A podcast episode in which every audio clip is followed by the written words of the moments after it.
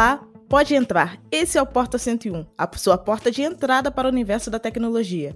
Eu sou Jucyber e chamei o Wallace Moté para fazer uma viagem do tempo e falar um pouco sobre os onze anos de história do Canaltech com o Felipe Szatkowski. É... O sobrenome é difícil, mas ele vai falar sobre isso também durante o nosso papo. Ele, na verdade, é o nosso chefe e um dos fundadores dessa plataforma de tecnologia que não para de crescer. E você sabia que o site já teve outro nome? Pois é, e a gente vai falar sobre isso, algumas surpresas e também easter eggs no papo de hoje. O papo dessa semana é esse, então vem com a gente.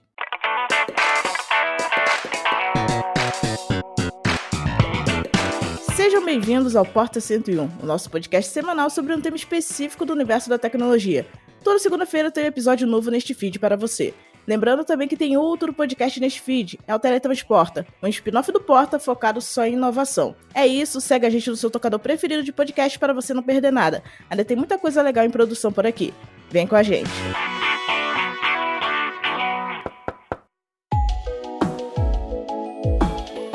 O Julho Gamer é uma campanha do KaBuM! Que celebra a paixão pelos jogos e te convida a viver o mundo da tecnologia e dos games. E para fazer isso, o maior e-commerce de games e tecnologia da América Latina está com até sessenta por cento de desconto em produtos como placas de vídeo, mouse, teclado, PlayStation cinco e muito mais. Não perde tempo, acesse o link na descrição desse podcast para conferir as ofertas.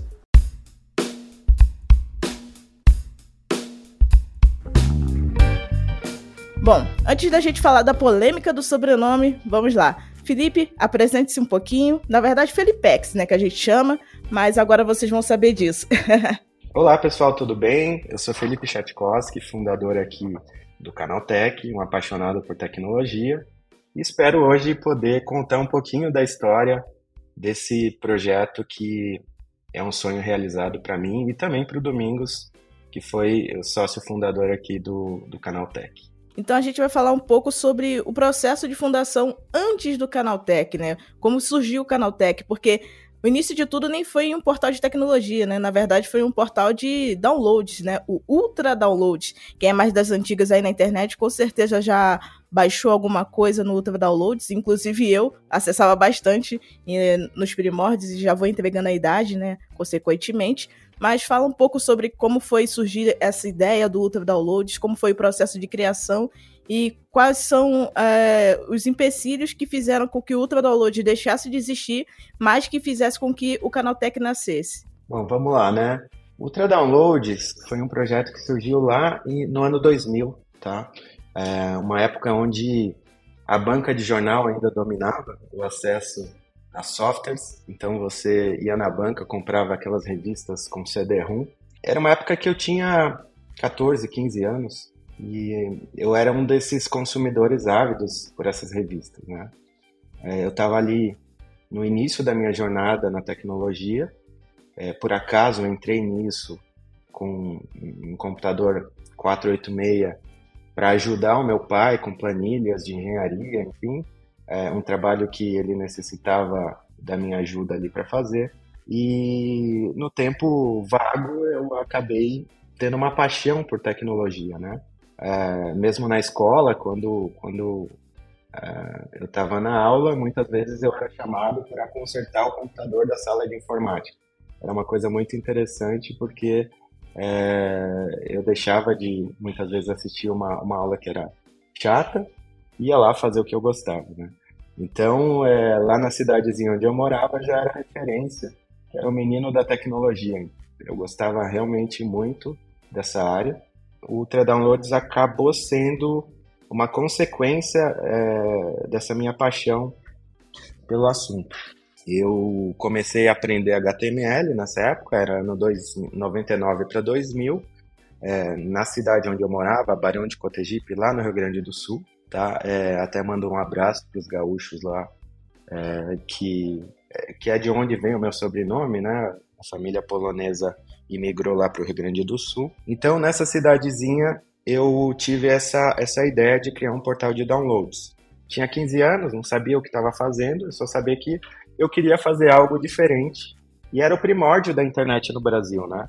Então, você, você tinha muita dificuldade para conseguir fazer com qualquer projeto é, vingar, se desse certo, é, num cenário ainda é, de internet engatinhando.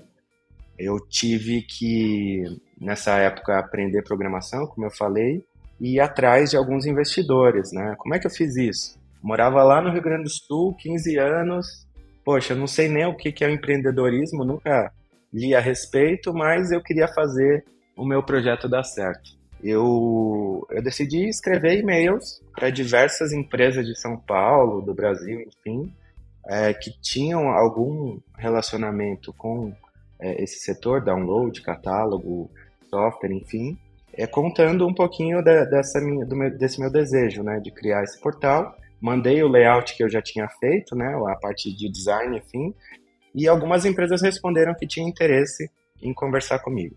Nisso eu peguei o ônibus, vim para São Paulo, uma época que meu pai morava aqui em São Paulo, engenheiro, enfim, e, e ele me ajudou nesse processo, né? Então ele ia comigo nessas reuniões, inclusive, porque, poxa, eu não tinha experiência nenhuma nisso, né? E em uma dessas reuniões eu conheci o Domingos Hipólito, né? Na época ele era proprietário da Companhia do Software, uma empresa que distribuía software de caixinha, né, nessas grandes empresas como é, Calunga, é, Extra, Carrefour, enfim. E para ele fez muito sentido ter um catálogo de software, né? Seria uma continuidade do, da empresa dele é, num mercado que estava em transformação. Então, a gente acabou fechando um contrato ali de, de patrocínio na época, que viabilizou para mim a compra de um, de um computador e a contratação de alguns estagiários. Nisso, é, eu aproveitei que estava em São Paulo, fiz alguns cursos é, de H T M L, A S P, banco de dados, enfim. E nisso, a gente começou esse projeto Ultra Downloads. Ele foi lançado em dois mil e um, é, era um catálogo que, aí para quem é das antigas, né, é, facilitava o acesso e, e fazia a análise, né, o review do, dos softwares mais populares. Então, você tinha lá, nessa época, é, Winamp, você tinha o Nero para gravar C D, você tinha é, é, alguns antivírus como Norton, enfim, eram muito utilizados, é, é, programas de F T P, é, edição de imagem, enfim, uma época em que o smartphone não existia ainda, né? Então as pessoas precisavam consultar catálogos para baixar é, esses programas, jogos, enfim.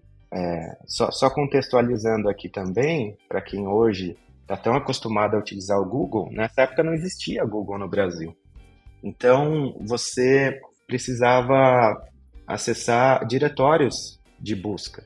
É, diretórios eram sites onde você cadastrava, né, quem, quem era proprietário de um determinado site, cadastrava ele lá, colocava uma descrição do que ele fazia, etcétera. E esse catálogo é, era como uma revista onde você procurava, ah, eu quero download. Aí tinha lá os sites mais populares de download, você clicava e acessava esse site.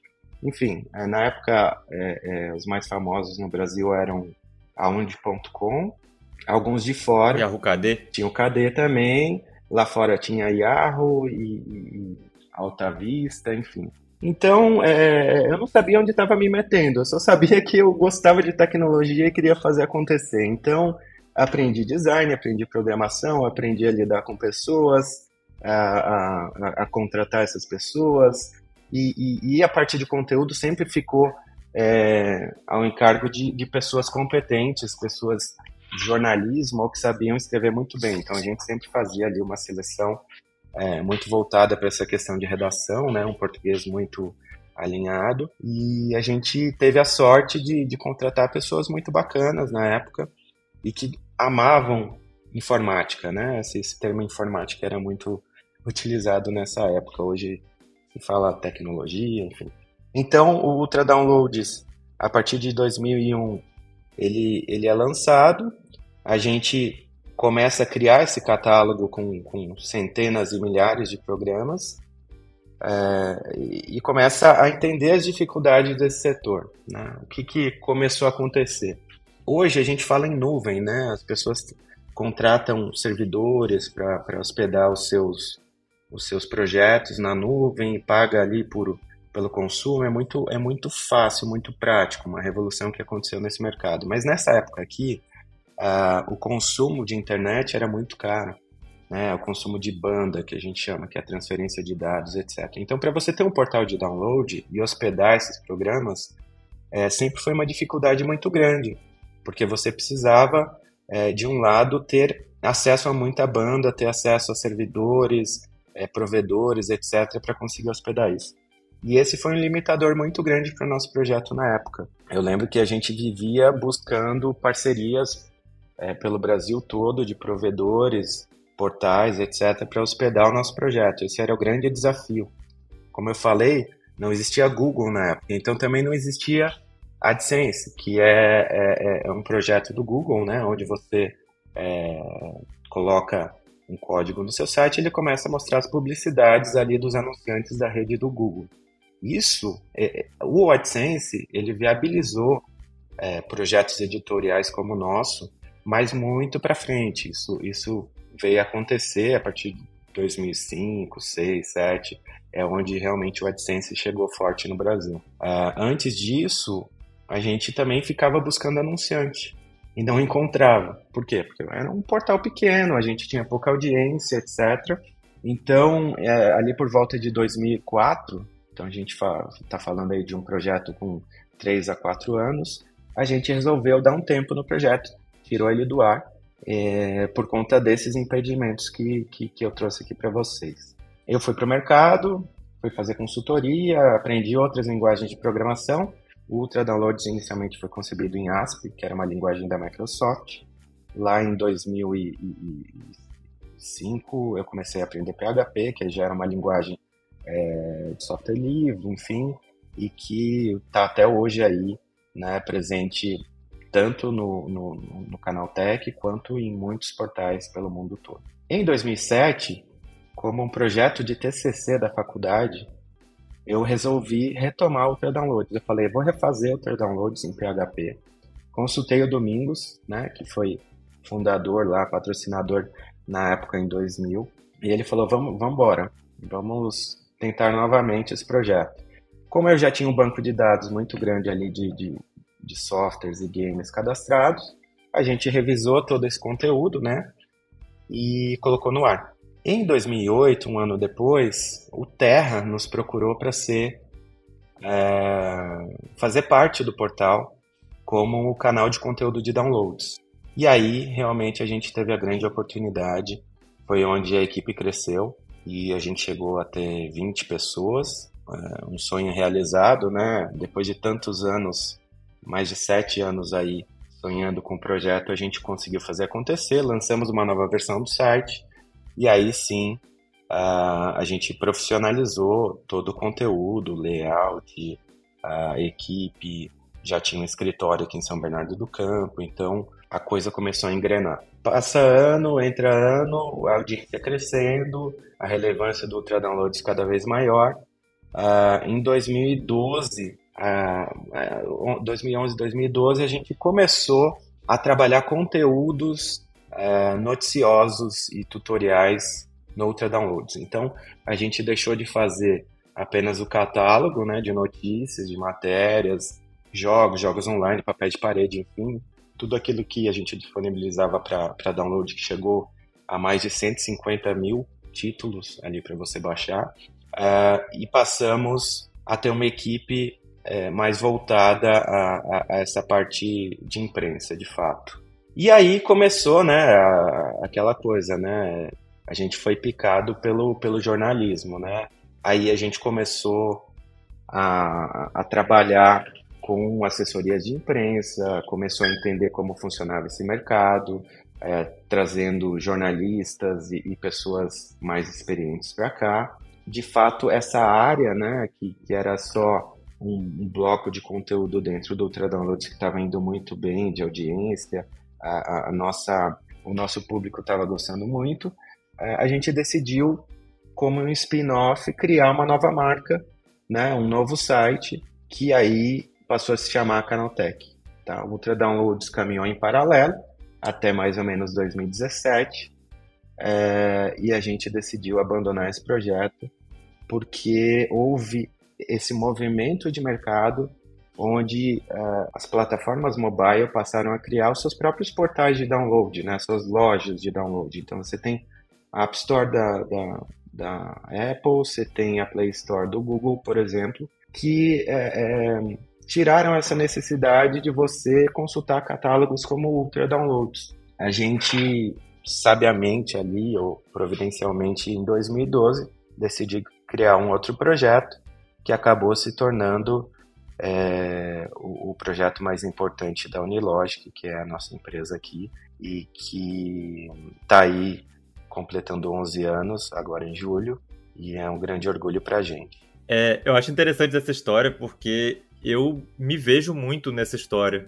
porque eu também comecei muito novo a mexer com computador, com essas coisas. Eu acredito que a Ju também. Eu comecei também com essa parte de computação, fazendo cursos e tal, quando eu tinha treze, catorze anos, fiz meu curso técnico, me formei no curso técnico com quinze anos, é, na parte de informática, e também era muito essa questão de, de ser a pessoa que as pessoas procuram e tal. E acabei entrando para esse, pra esse mundo meio que por causa disso, né? Fui fazer engenharia, acabei virando redator de conteúdo, analista de produto, etcétera. Também por pegar esse começo da, da era da computação, onde você tinha que ir na banca de jornal comprar C D, tinha os CDzinhos de jogos da Digerati, que o pessoal mais antigo vai conhecer, que tinha mil jogos e dois mil vírus no negócio.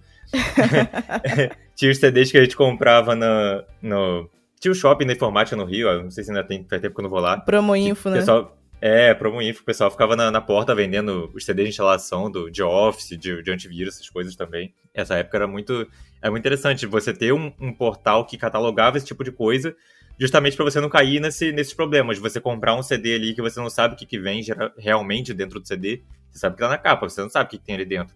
E na época essa questão de vírus era, era muito complicada, porque você não tinha o, os antivírus tão desenvolvidos como você tem hoje em dia. Tinha que, ser, tinha que ser uma coisa extremamente confiável para você poder colocar aquilo no seu computador, porque senão realmente dava muito problema, porque tinha muita brecha ali que podia ser explorada.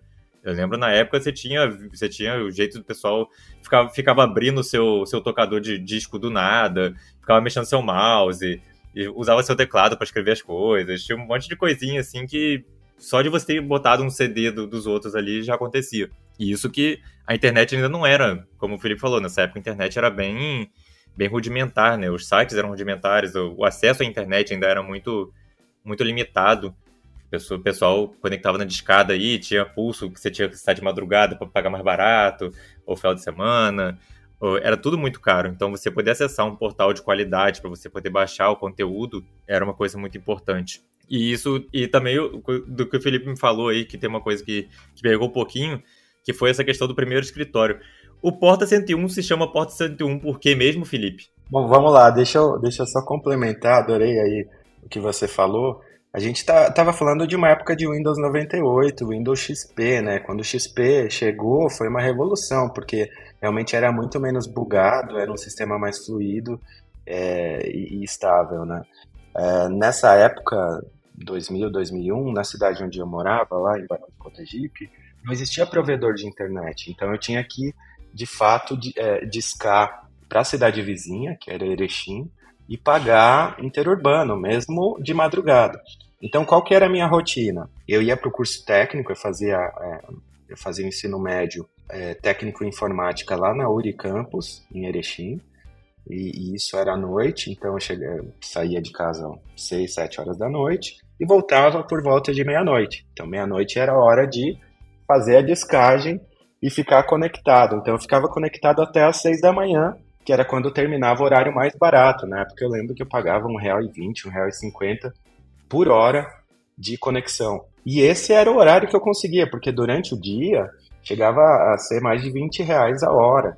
E a gente está falando, é, se você comparar o real de hoje com o real da época, hoje seria alguma coisa por volta de cinco reais um minuto, a hora, ou então, sei lá, sessenta reais a hora durante o horário comercial. É, então, assim, realmente é, foi um momento assim de é, que para nós era uma dificuldade, mas a gente não sabia, né? Esse negócio de banda larga acabou chegando depois, enfim, muitos anos depois, internet via rádio, etcétera. Era o que a gente tinha, a gente se virava com aquele recurso, né? E sobre o Porta cento e um, de fato, é, é interessante até contar a história, né? É, por volta de dois mil e dezoito, dois mil e dezenove, o André Fogaça, que é jornalista, né, tá aí no mercado é, de tecnologia até hoje, e, e foi ele que escolheu o nome, né? Na verdade, a gente tem aqui em São Bernardo, são seis salas hoje, e o cento e um era onde o Fogaça trabalhava junto com o Adriano, Pedro, enfim, os analistas de produto. Ele escolheu esse nome, né? É, até recentemente ele falou, É, me lembrou so, sobre isso, com nostalgia, né? Oh, lembra que foi eu que criei a Porta cento e um e tudo mais? Eu achei super bacana, né? Essa lembrança. De fato, o tempo passa, mas é, ficam essas, é, esses produtos, né? É, tudo, tudo que é bom, que, que o mercado reconhece, acaba ficando e tendo uma longevidade grande. Bom, seguindo o papo, agora a gente vai falar um pouco sobre a evolução do Canaltech ao longo desses onze anos, né? Que diversas fases foram se passando ao longo do tempo, e como que foi para você acompanhar todo esse momento de é, desenvolvimento, ascensão e crescimento e consolidação como um dos maiores portais de tecnologia aqui no Brasil e quem sabe até na América Latina, né? Se a gente for analisar bem as concorrências que a gente tem por aqui, né? Bom, eu vou, eu vou dar sequência, então, à história, né? É, e aí, é, acabou respondendo aos seus questionamentos. É, o Canaltech, então, surgiu como spin-off do Ultra Downloads ali em dois mil e doze, né? A gente colocou no ar esse projeto. Tínhamos aqui a equipe do Ultra Downloads e uma equipe nova que nós contratamos para trabalhar é, nesse conteúdo mais jornalístico, tá? É... Até uma curiosidade, né? O Pedro Cipolli, que é um dos nossos analistas de produto, ele vem dessa época do Ultra Downloads, né? Ele está com a gente há muito tempo, ele acabou saindo da empresa é, há alguns anos e retornou, é, e hoje aí é um sucesso, um apresentador muito, muito reconhecido e muito querido por todos nós aqui. Uh, a gente também tem outros colaboradores dessa época, como a Luciana Zaramella, que é uma das editoras do site, e o Caio, que é um dos nossos desenvolvedores aqui, que, que desenvolveu toda a parte de tecnologia do portal. Enfim, é, a gente já era, então, desse mercado editorial, né? já, já lidávamos com a criação de conteúdo, então, é, de um lado, para nós foi, foi tranquilo, foi fácil entender como tudo funcionava, é, quem contratar.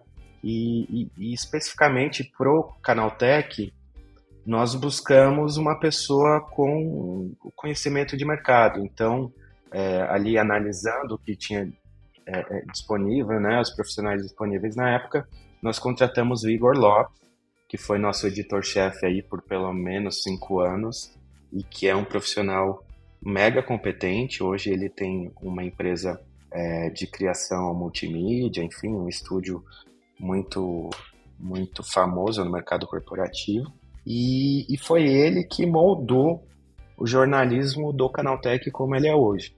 Obviamente nós tivemos depois outros editores-chefe, mas a, a, a questão... A sementinha, né, que foi colocada lá. A sementinha, os fundamentos do Canaltech é, foram criados pelo Igor, que é um profissional multimídia de fato, né? Então ele trouxe para a Unilogic, é, não só a questão do jornalismo em texto, que já era uh, uma realidade aqui, né? A gente já sabia lidar com isso, mas também uh, a questão do vídeo, a questão do podcast, né? Isso eram, essas eram mídias que a gente não explorava, e foi justamente no momento onde uh, isso estava nascendo no Brasil. dois mil e doze, para vocês terem ideia, provavelmente existiam dois ou três canais de tecnologia relevantes aqui no país.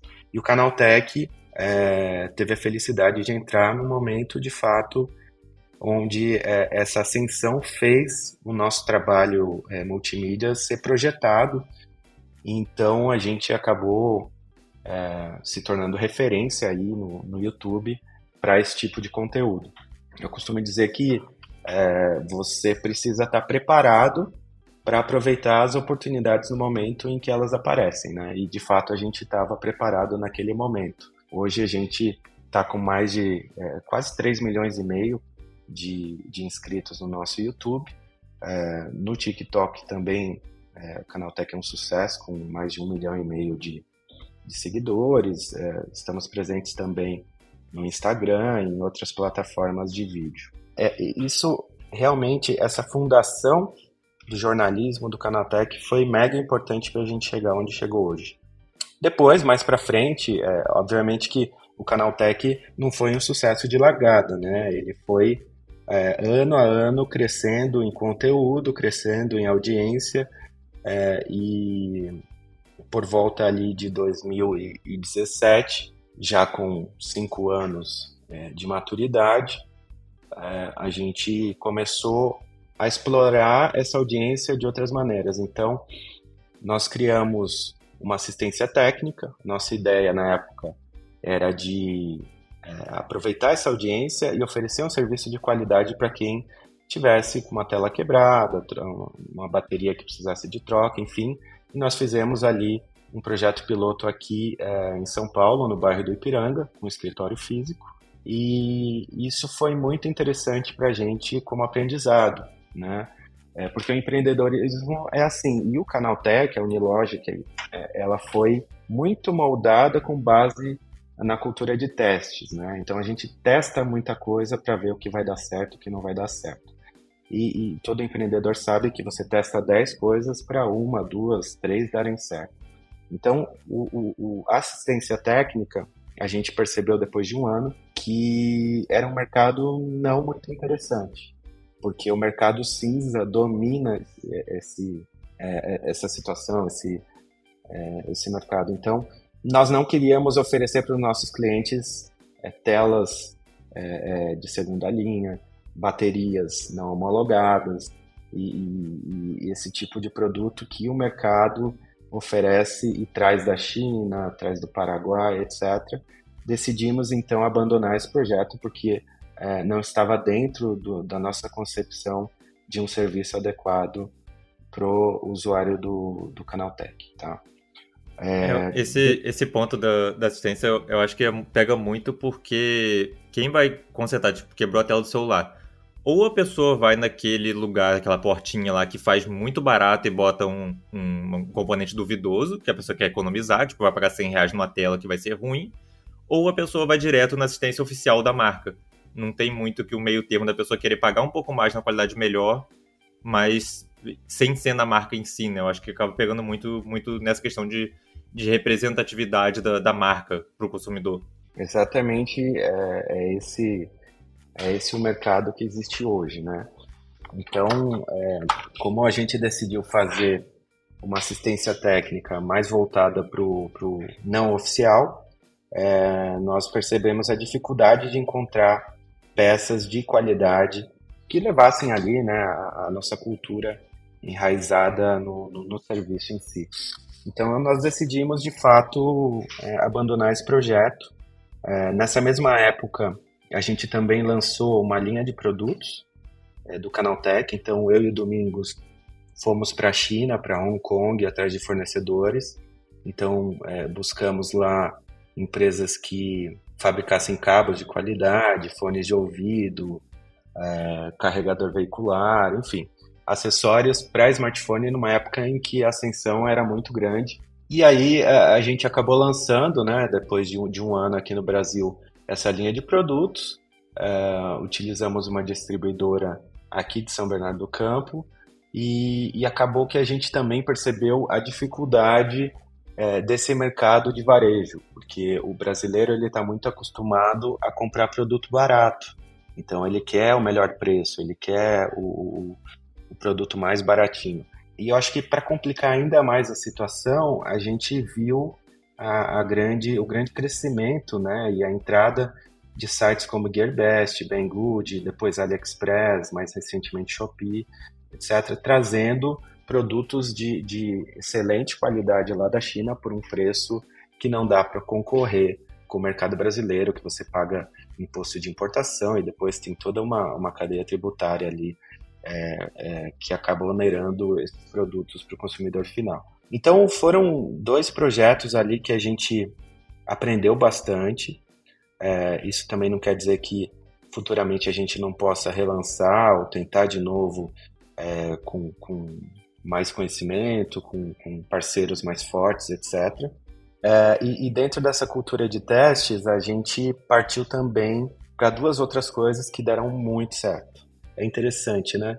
É, dois mil e dezessete foi, de dois mil e dezesseis a dois mil e dezessete foram os anos onde a gente resolveu transformar a empresa e, e, e fazer testes e testes. Então, foram quatro grande te- grandes testes que a gente fez. A, a linha de produtos, assistência técnica, o Prêmio Canaltech. Então, o Prêmio Canaltech, ele, ele foi criado nessa época, dois mil e dezessete, primeira edição, é, no intuito de a gente preencher uma lacuna que existia no mercado de, é, editorial, aí, é, de reconhecer as grandes marcas e serviços do mercado de tecnologia brasileiro. A gente percebeu que, depois da, da queda da revista Info, né, eu acredito que vocês assinaram ou compraram na banca de jornal muitas vezes essa revista, ficou essa lacuna, né? Não, não existe uma premiação relevante para a gente estar é, é, tá ali prestigiando o trabalho desses profissionais que trazem a tecnologia para o Brasil e que fazem tudo acontecer aqui. Então a gente começou devagar, começamos com é, um prêmio Canaltech totalmente online, é, tivemos ali por volta de trinta mil pessoas votando no prêmio, eram poucas categorias, enfim, e fizemos a entrega dos troféus de forma remota. Então a gente mandava pelo correio ou é, é, encontrava o assessor da marca, entregava esse troféu, etcétera. E, e, e isso começou a engatinhada. Depois a gente teve a segunda edição, né, dois mil e dezoito para dezenove, também no mesmo formato. Depois, é, dezenove para vinte, a terceira edição. E nessa terceira edição a gente já fez um evento presencial ali na, no Cubo Itaú, um projeto é, do, do Itaú para é, é uma incubadora de startups, enfim, então eles cederam esse espaço para a gente, é um anfiteatro super bacana, onde a gente conseguiu fazer uma premiação é, presencial, né? Um, foi um risco grande para a gente, em termos de custo, etcétera, porque a gente teve que bancar, ainda não existia patrocínio, etcétera, nada disso. E foi um sucesso. Realmente a gente conseguiu é, mostrar para o mercado que o prêmio Canaltech estava se consolidando e se tornando é, relevante para as marcas. Tá? É, depois, né, iniciou a pandemia e a gente acabou fazendo a última edição agora, presencial novamente, na Arena Magalu aqui em São Paulo. E essa, de fato, foi um sucesso. A gente teve mais de trezentos executivos do mercado de tecnologia presentes, foram mais de, de cinquenta categorias, tivemos influenciadores, a presença da Luiza Trajano, do Fred Trajano. Então, a, a, de fato, eu ouvi dos próprios executivos é, do mercado que a gente conseguiu atingir o objetivo, elevar o nível, e, de fato, trazer para o mercado essa lacuna, isso que estava faltando.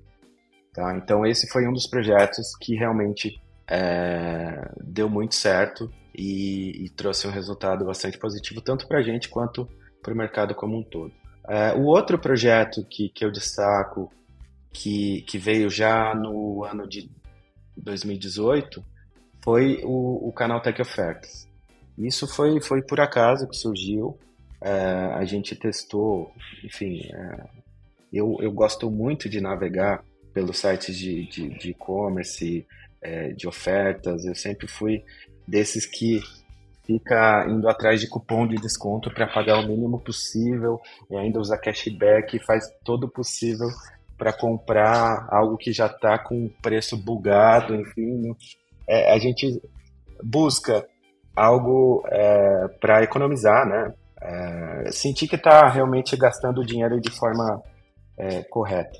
Então, se era bom para mim, pô, por que, que eu não faço um serviço assim também para o usuário do Canaltech, né, para o nosso leitor?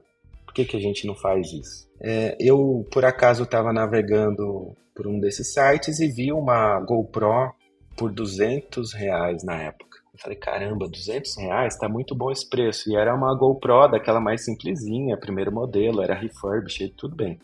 Eu comprei uma, ela veio da China, chegou, falei, pô, isso aqui realmente não é, não é pirata, tá tudo certo.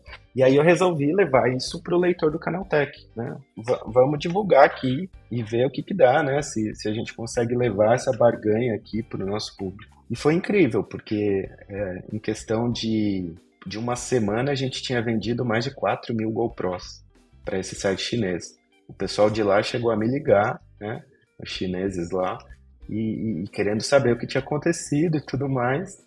É, e, e infelizmente a gente criou essa ruptura lá no, no estoque deles, eles não conseguiram mais repor depois, então a gente acabou com o estoque do chinês em, em questão de, de uma semana. Isso mostrou pra gente a força que tem o leitor do Canaltech quando se trata é, do consumo, né? E aí realmente caiu a ficha. O nosso leitor, Ele, ele gosta de estar informado, mas ele consome, e ele gosta de produtos baratos, ele gosta também de, de poder falar, eu gastei o meu dinheiro de forma consciente, eu gastei o meu dinheiro da melhor maneira possível, pagando é, menos num produto de qualidade. E aí a gente passou a testar outros produtos, drone, é, smartphone, etcétera. Eu lembro também de uma passagem aí onde a gente vendeu no Magazine Luiza É, mais de duzentos drones da D J I, que estava em promoção também, e, a, e com isso nós resolvemos criar então um, um serviço chamado Canaltech Ofertas, que oficializava ali essa editoria focada em ofertas, e depois que se tornou é, é, uma comunidade. Então a gente hoje tem é, grupos de Telegram, são quase duzentas mil pessoas, nós temos WhatsApp também, com, com uma quantidade É, absurda de, de pessoas e grupos. Enfim, foi outro teste que de fato deu muito certo, e, e, e, e o melhor de tudo é que isso é, financia todo o trabalho jornalístico, né? Então é, é uma maneira de a gente viabilizar o jornalismo de qualidade aqui no, no nosso país, tá? Principalmente quando a gente fala de nicho, né? Nós estamos falando de um jornalismo de nicho Que, que é muito mais difícil de você monetizar e conseguir ter uma equipe grande como a nossa. Hoje são quase é, quarenta jornalistas que nós temos, é, só na equipe de vídeo são mais de quinze pessoas envolvidas. Enfim, é, é muita gente todo dia criando conteúdo para o leitor e para o espectador ali do, do Canaltech. Bom, você falou um pouquinho sobre a questão de produção de produtos próprios e os desafios, né, de entrar no mercado varejista, mas a gente tem que falar também de uma grande mudança que aconteceu nos últimos três anos no Canaltech, que foi a introdução do Canaltech no portfólio de empresas que fazem parte do grupo Magalu, né? Então, eu queria que você falasse um pouco sobre isso e também como que foi fazer esse processo de transição durante a pandemia, que foi algo que ninguém esperava, impactou o mundo como um todo e também deve ter influenciado bastante no processo de negociação para o Canaltech fazer parte desse grupo Magalu, né? Legal. É, eu acho que a, a chegada do Magalu realmente foi consequência de, de, de um trabalho muito bem feito é, por toda a equipe que, que hoje compõe o Canaltech ou que passou por aqui, e eu posso dizer que são mais de trezentas pessoas que já passaram pelo Canaltech e que deixaram a sua marca, o seu trabalho, o seu esforço, e, e que de fato fez o jornalismo de tecnologia é, chegar mais longe. Então é, a chegada do Magalu, ela tem muito a ver com essa cultura de testes nossa. Então a gente chamou a atenção do Magalu justamente por ser uma empresa é, diferente é, das demais empresas de mídia.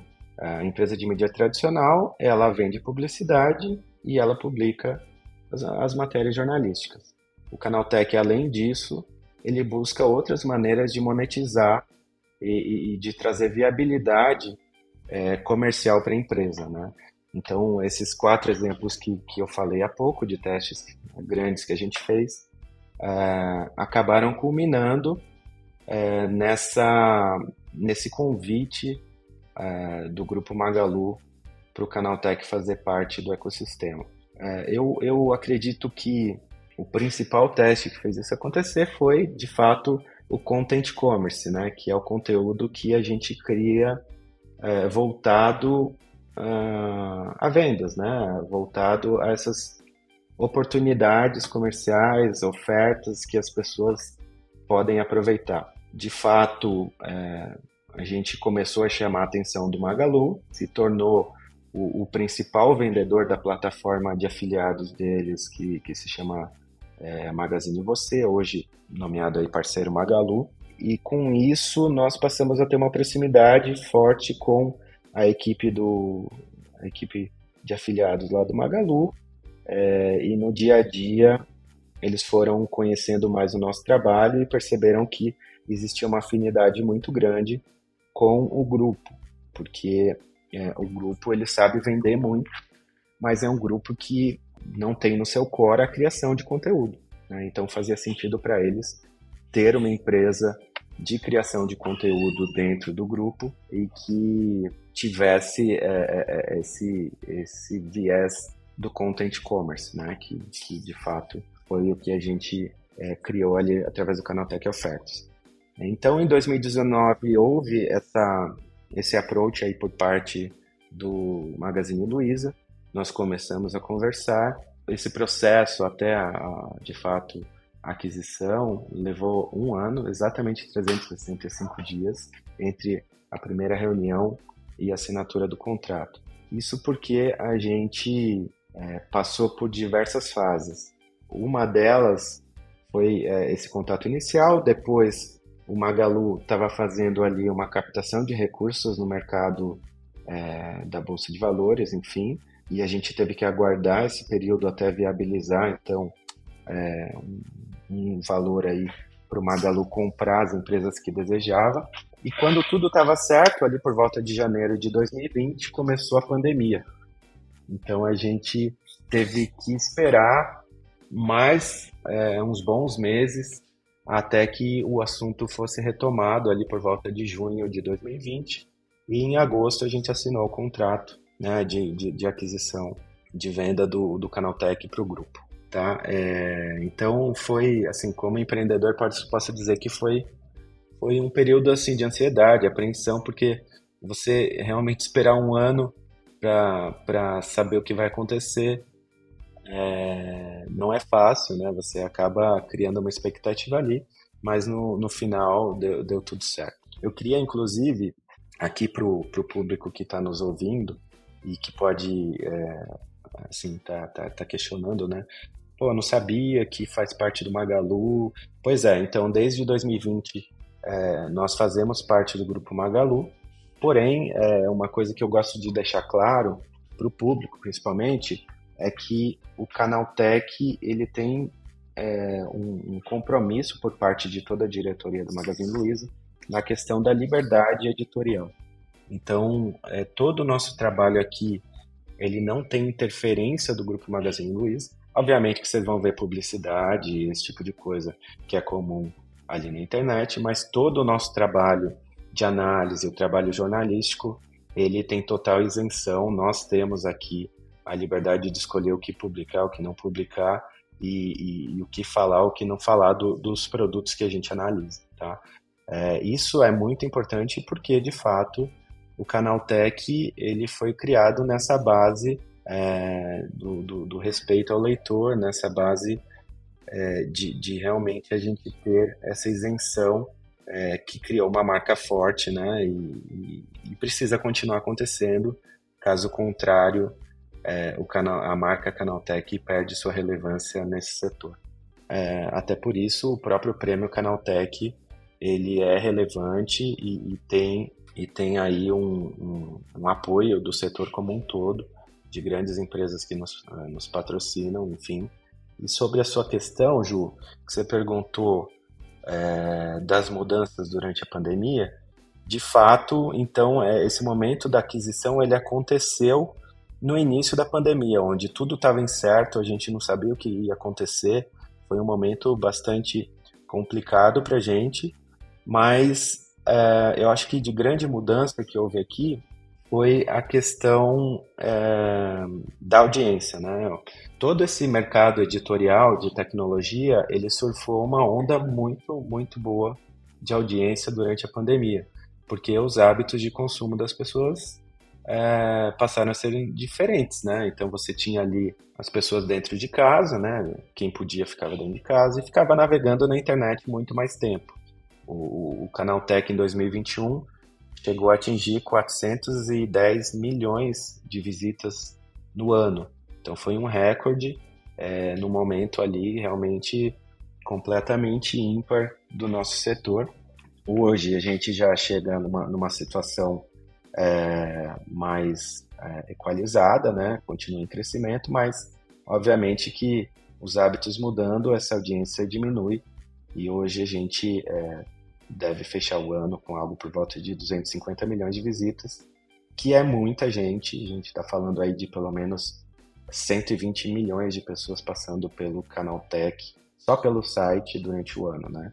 Então, essa audiência, ela fez com que o Canaltech se tornasse é, tão relevante no mercado editorial brasileiro e conseguisse, de fato, junto com toda, é, todo esse cenário de negócios que eu trouxe, é, fazer viável um, uma equipe tão grande, com, com quase oitenta profissionais, trabalhando aqui diariamente para criar o melhor conteúdo para todos. Outra coisa que mudou durante a pandemia, sem dúvida, foi a questão do trabalho remoto, né? Nosso trabalho já era pautado, já, já, no dia a dia, nós já tínhamos grande parte da equipe trabalhando remotamente, principalmente o pessoal do jornalismo. Então, dessa maneira a gente consegue aproveitar é, os grandes talentos, né, que estão espalhados pelo Brasil. Então, nós temos hoje editor do site em Natal, em Uberlândia, em Curitiba, é, nós temos profissionais, redatores também espalhados pelo Brasil todo, e onde a, a questão geográfica não é uma problemática para a gente, né? Então é muito mais fácil você encontrar talentos do que de fato limitar a cidade ou a região da, da Grande São Paulo. E aí, dentro dessa questão de mudança, o que eu sinto é que no pós-pandemia a, a coisa funcionou tão bem, né, dessa forma remota, que outras equipes, né, equipe de tecnologia, é, equipe de marketing, comercial, etcétera, passou a trabalhar de forma remota e a coisa funciona muito bem. Então, é, os nossos escritórios passaram a ficar é, mais vazios e, e a gente passou a utilizá-los é, mais no sentido de, de, da questão audiovisual. Então, nós temos novos estúdios e mais espaço para novos quadros, criação de, de novos cenários, enfim. Então, a gente acabou utilizando o escritório dessa maneira.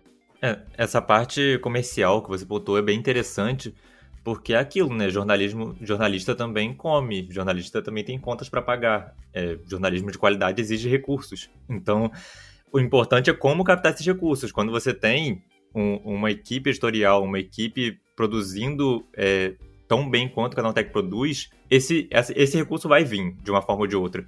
Porque você vai chamar a atenção do mercado, você vai chamar, como você falou, teve o Magalu que ficou é, interessado pelo conjunto editorial do Canaltech, é, não só pela, pela questão comercial, mas também pelo conteúdo que o Canaltech, que o Canaltech produz.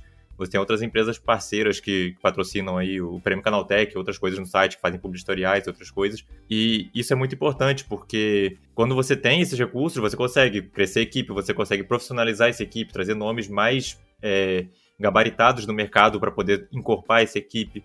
Você consegue investir em equipamento audiovisual para você trazer um, um conteúdo melhor para o YouTube, para as mídias sociais. É, você consegue investir em infraestrutura para o site, deixar o site mais rápido, mais, mais responsivo, é, e também investir também em profissionais de, de desenvolvimento para poder melhorar o site. Então, é, tudo custa dinheiro.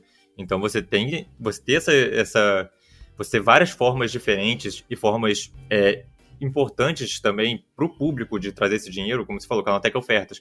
O Canaltech Ofertas ajuda muita gente, ajuda até a gente que trabalha no Canaltech, porque quantas vezes eu já comprei coisa por link do Canaltech Ofertas, porque era coisa que eu tava querendo comprar e eu vi ele, pô, isso tá muito barato, se eu for deixar pra comprar depois não vai estar tão barato assim.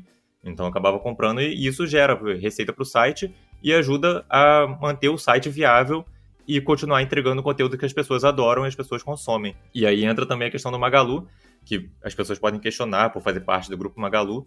Mas, por exemplo, hoje a gente está gravando esse podcast em pleno Amazon Prime Day e tem as ofertas do Prime Day rolando no site, rolando nos, nos canais, rolando no, nos canais do WhatsApp, do Telegram, rolando no Twitter, no Instagram, em tudo quanto é lugar, para mostrar justamente que a gente não tem esse, essa questão de rabo preso, que muitas vezes as pessoas podem acabar falando, ah, que as ofertas do Canaltech podem ter rabo preso por ser do Grupo Magalu. Não, a gente está aqui fazendo nosso conteúdo editorial, como a gente sempre fez e como ficou acordado que a gente sempre faria. É, nós somos o Canaltech, nós somos uma empresa do Grupo Magalu, mas nós somos o Canaltech. Então, acho que é muito importante as pessoas se separarem isso e saberem que é importante você ter a sua linha editorial bem definida para não deixar essas dúvidas no ar, né? É, sem dúvida, eu acho que o, o avanço, né, do Canaltech ao longo dos anos, é, ele trouxe justamente essa profissionalização do trabalho é, do nosso jornalismo, né? A gente é, inicialmente tinha lá na equipe de vídeo uma pessoa, depois duas, três, hoje ele tem mais de quinze pessoas trabalhando ali no vídeo, é, buscando, é, além de informar, entreter também a, a população brasileira é, quando o assunto é, é tecnologia. É, uma, uma coisa importante também, né, da, até da história do Ultra Downloads e do Canaltech, é, é a questão em como é, eu e o Domingos sempre vimos o projeto, né? Foi um projeto totalmente bootstrap, né? Para quem é aí do mercado de startups, enfim, entende, isso, isso significa que a, a gente nunca captou dinheiro de investidor, nunca captou dinheiro de banco, a gente sempre trabalhou com o nosso, nosso próprio recurso, reinvestindo os lucros da empresa. Então, por é, alguns anos, o Canaltech ele não foi viável, ele foi bancado pelo Ultra Downloads.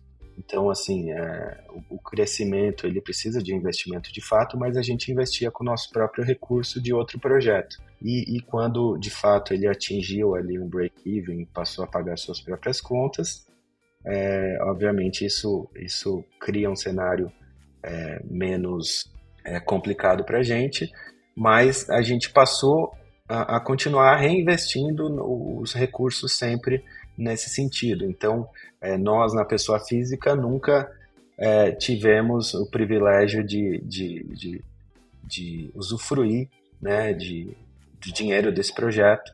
É, obviamente que a gente tinha os nossos salários ali para pagar as contas, mas era somente para isso. É, por quê? Porque a gente via que era um projeto promissor, que estava crescendo, e nada melhor do que o nosso próprio dinheiro para realimentar o projeto e, e reinvestir e fazer ele crescer. Então, é, um dos, dos segredos aí, se é que pode chamar de segredo, do, do Canaltech é de fato o reinvestimento dos recursos em conteúdo, sempre profissionalizando os times, crescendo, trazendo profissionais cada vez mais gabaritados, como você disse, Wallace. É, e nessa questão também a gente entra num, num desafio que é nesse novo tempo pós-pandêmico, né, que é a, o público que está cada vez mais imediatista em relação ao conteúdo que eles querem consumir. É, tanto é que as plataformas de vídeo digitais, de vídeo vertical, estão cada vez mais difundidas e estão cada vez mais populares por conta disso, porque são vídeos menores e tudo mais. E qual é o desafio do Canaltech nesse novo momento? A gente sabe que o Canaltech tem aí é, perfil tanto no TikTok como também no Instagram, que é focado nesse vídeo vertical, mas também tem os shorts do YouTube, e mesmo assim ainda continua produzindo conteúdo no YouTube de uma maneira mais longínqua, né, que são os vídeos de, com mais de dez, vinte minutos que a gente produz é, constantemente.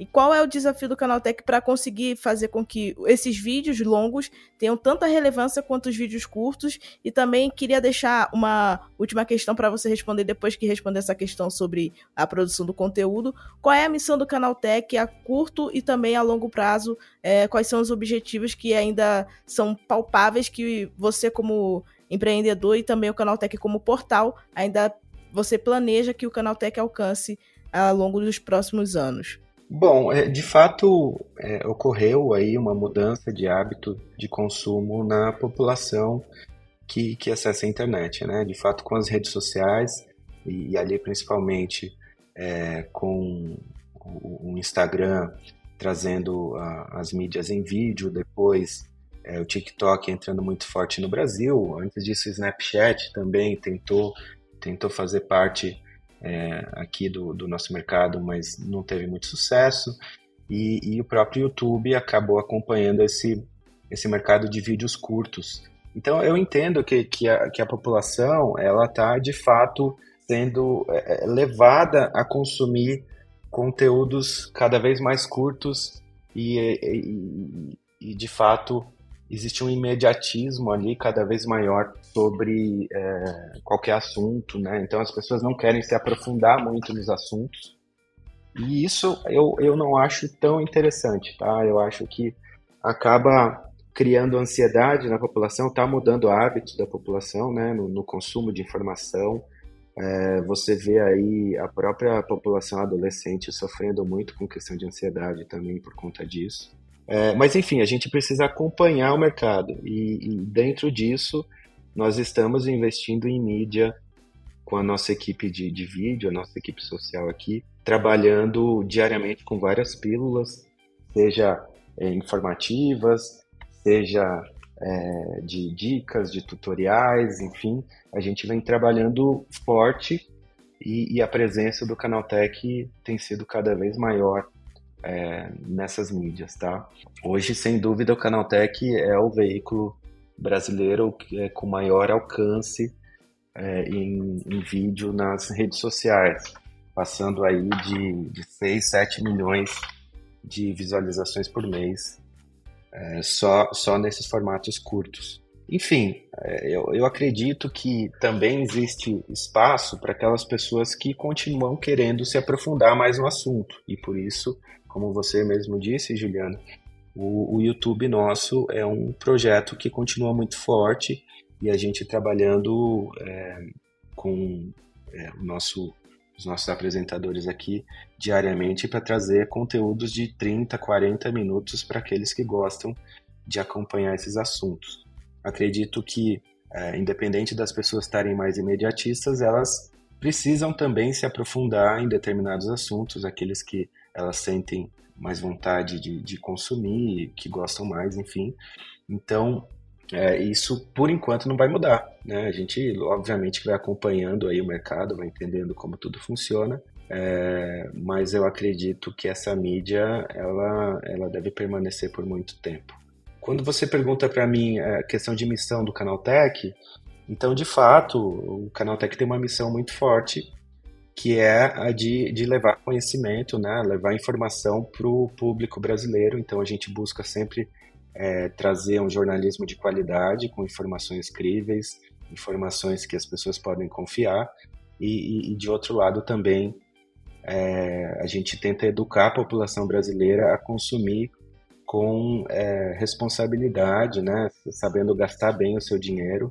Então, aproveitando ofertas é, e oportunidades e consumir na hora certa, tá? É, eu acho que a missão do Canaltech é essa, é trazer informação de qualidade para a população e também é, trazer é, essa questão de, de responsabilidade com o seu dinheiro e, e de consumir os melhores produtos pelos menores preços, né? É, ao invés de você ir numa loja e comprar um celular É, o mais barato possível por setecentos reais, você pode consumir outro que está em promoção que é muito melhor pelo mesmo valor, ou por cinquenta reais a mais, cem reais a mais. Então, como um guia de compras, o Canaltech tem essa missão de aj- ajudar o público brasileiro. Eu acompanhei boa parte do, da história do Canaltech, não presencialmente, que eu estou no Canaltech desde o começo de dois mil e vinte e um, mas de fora como concorrente do Canaltech, né? Eu sempre...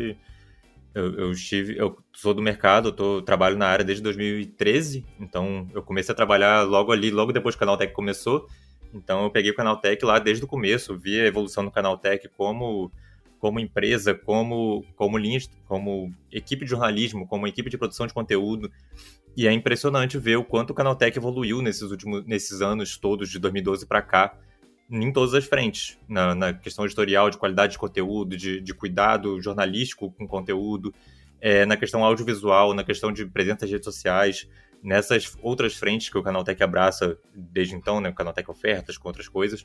É muito interessante ver é, a, a alma do, do Felipe ali, do Domingos também, claro, é, botando o Canaltech no, no trilho certo de, de, de ser o, o que eles esperam que o Canaltech seja, né, de...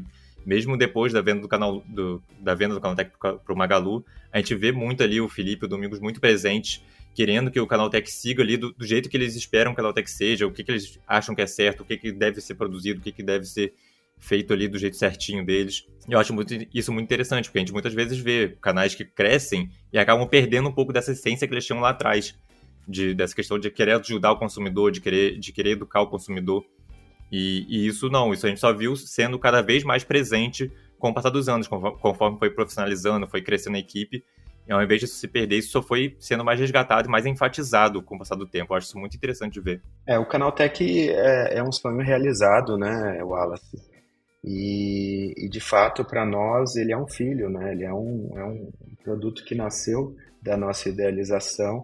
E é isso que você falou, nada mudou no sentido é, da nossa visão em relação ao negócio, tá? É, obviamente que é, quando você está num grupo grande, você integra processos, você faz parte de, de uma gestão é, diferente, é, você profissionaliza determinadas coisas é, no dia a dia da empresa, mas é, por conta dessa, dessa individualidade, o Canaltech é um C N P J à parte, é uma empresa à parte, a gente continua trabalhando com o mesmo afinco e agora com mais recursos para fazer o, o jornalismo ir mais longe, tá? E tanto eu quanto o Domingos não somos jornalistas, né? Nós somos é, profissionais de tecnologia e negócios, mas que a gente é, é, soube contratar pessoas competentes e, e, e eu acho que esse foi o grande, um grande acerto nosso, ter encontrado as pessoas competentes para fazer o jornalismo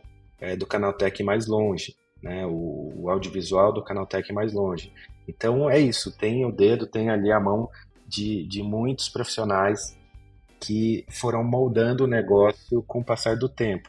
Para nós é um grande orgulho hoje ter uma equipe tão, tão relevante, tão importante no mercado e que, de fato, gera um conteúdo cada vez mais bacana aí para o consumidor. É, com certeza. Eu acredito que a nossa história como produtores de conteúdo, mas também como parte do Canaltech, acaba sendo bem é, de referência, né, para o mercado como um todo, porque muitos portais começaram junto com o Canaltech e muitos deles, infelizmente, não existem mais. Então, é, o Canaltech ter conseguido essa, esse posicionamento de se consolidar e de tentar fazer de tudo para se manter relevante no mercado realmente faz toda a diferença, tanto para quem trabalha no Canaltech como também para quem acompanha diariamente, seja no site ou nas redes sociais, porque é muito importante a gente ver que aqui no Brasil também dá para ter uma mídia relevante em, em tecnologia, porque muitas vezes a gente busca referências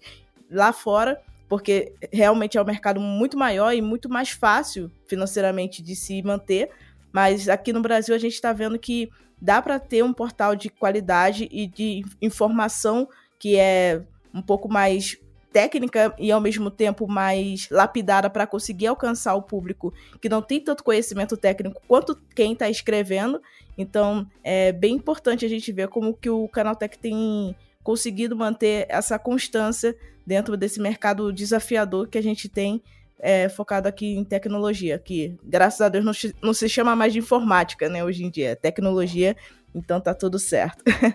Bom, a gente já falou do, bastante aqui do Canaltech, mas agora eu fico curiosa em saber quais são os próximos passos, né? Será que tem algum spoiler que você possa dar de coisas que estão encaminhadas aí? E o que vem pela frente no Canaltech nos próximos onze, cem, duzentos anos? Ju, é, você, você sabe sim o que vem pela frente, mas você não pode contar, então pois você é. Tá pedindo para eu contar aqui, vamos lá. Claro. É, nessa, nesse mês de julho, né, onde a gente completa aí onze anos de Canaltech, nós estamos lançando uma nova editoria de hardware chamada Setup, né? Até a gente fez aí um, uma brincadeira, porque é C T, né, de Canaltech e A P, então ficou Setup. É, eu, eu gostei bastante do nome. E, e a gente vai explorar bastante esse mercado dos micreiros, esse mercado é, do, do público gamer, né, que realmente monta máquinas, até com apoio da KaBuM!, que é outra empresa do grupo Magalu, e que é, nos ajuda aí com, com é, um empréstimo de peças, para a gente montar essas máquinas, fazer o melhor conteúdo possível de tecnologia. E uh, fora o Cetap, né, que é um projeto editorial aí que há bastante tempo a gente tem essa vontade de lançar e que vai contar com uma equipe é, de texto, de análise de produtos e também de vídeo, nós é, temos também um projeto muito legal aí em relação à análise de produtos, que de fato vai trazer algo novo para o mercado. Eu, eu prefiro ainda não, não falar, mas em setembro a gente vai lançar é, esse produto aqui. Peço aí que o público fique antenado aí no Canaltech, porque vocês vão ver algo bastante interessante para preencher uma lacuna de mercado aí pouco explorada é, na questão é, de produtos e de como o, o, o público ele precisa... É, ele vem mudando o seu hábito de consumo, né? Então a gente acompanhando esse hábito de consumo, é, vamos trazer aí um, um produto novo. Ah, é isso, gente. Eu, eu gostaria de agradecer cada um aqui dos ouvintes do nosso podcast. É, espero de fato que vocês é, estejam satisfeitos com o nosso trabalho. Mandem feedback, me, me adicionem nas redes sociais, só procurar por Felipe Szatkowski, o Felipex, ali no, no Instagram. Eu vou, vou ter o prazer em, em ouvir vocês, responder, enfim. E, e para finalizar, eu só queria deixar um recado, né? Rabo preso só com sucesso. Tá certo, gente? Grande abraço para todos. Bom, pessoal, espero que vocês tenham gostado desse assunto, desse papo de hoje, de onze anos de Canaltech. Esse foi o nosso Porta cento e um desta semana. Muito obrigado, Felipex, pelo seu tempo. Um abraço especial para o Domingos, que não participou desse papo, mas é uma pessoa muito relevante para a existência do Canaltech. E também o Wallace, por ter embarcado comigo nesse DeLorean da tecnologia hoje, para a gente conversar sobre esse portal tão relevante que é também a nossa casinha empregatícia, né? Então, mais uma vez, lembro a vocês que nós só começamos o assunto por aqui, mas é legal quando vocês trazem mais pontos de vista pra gente papear. Então, mande seu comentário para podcast arroba canaltech ponto com ponto br e converse com a gente. Lembro também que este programa é feito por uma equipe super dedicada. Quem produz e roteiriza é o Wallace Moté, a edição é de Vincenzo Varim e a apresentação é minha, Jucyber. A revisão de áudio é do Gabriel Rime e a trilha sonora é uma produção do Guilherme Zomer. E as capas são artes lindas, feitas por Rafael Damini. Um abraço e até segunda-feira que vem. Tchau, tchau!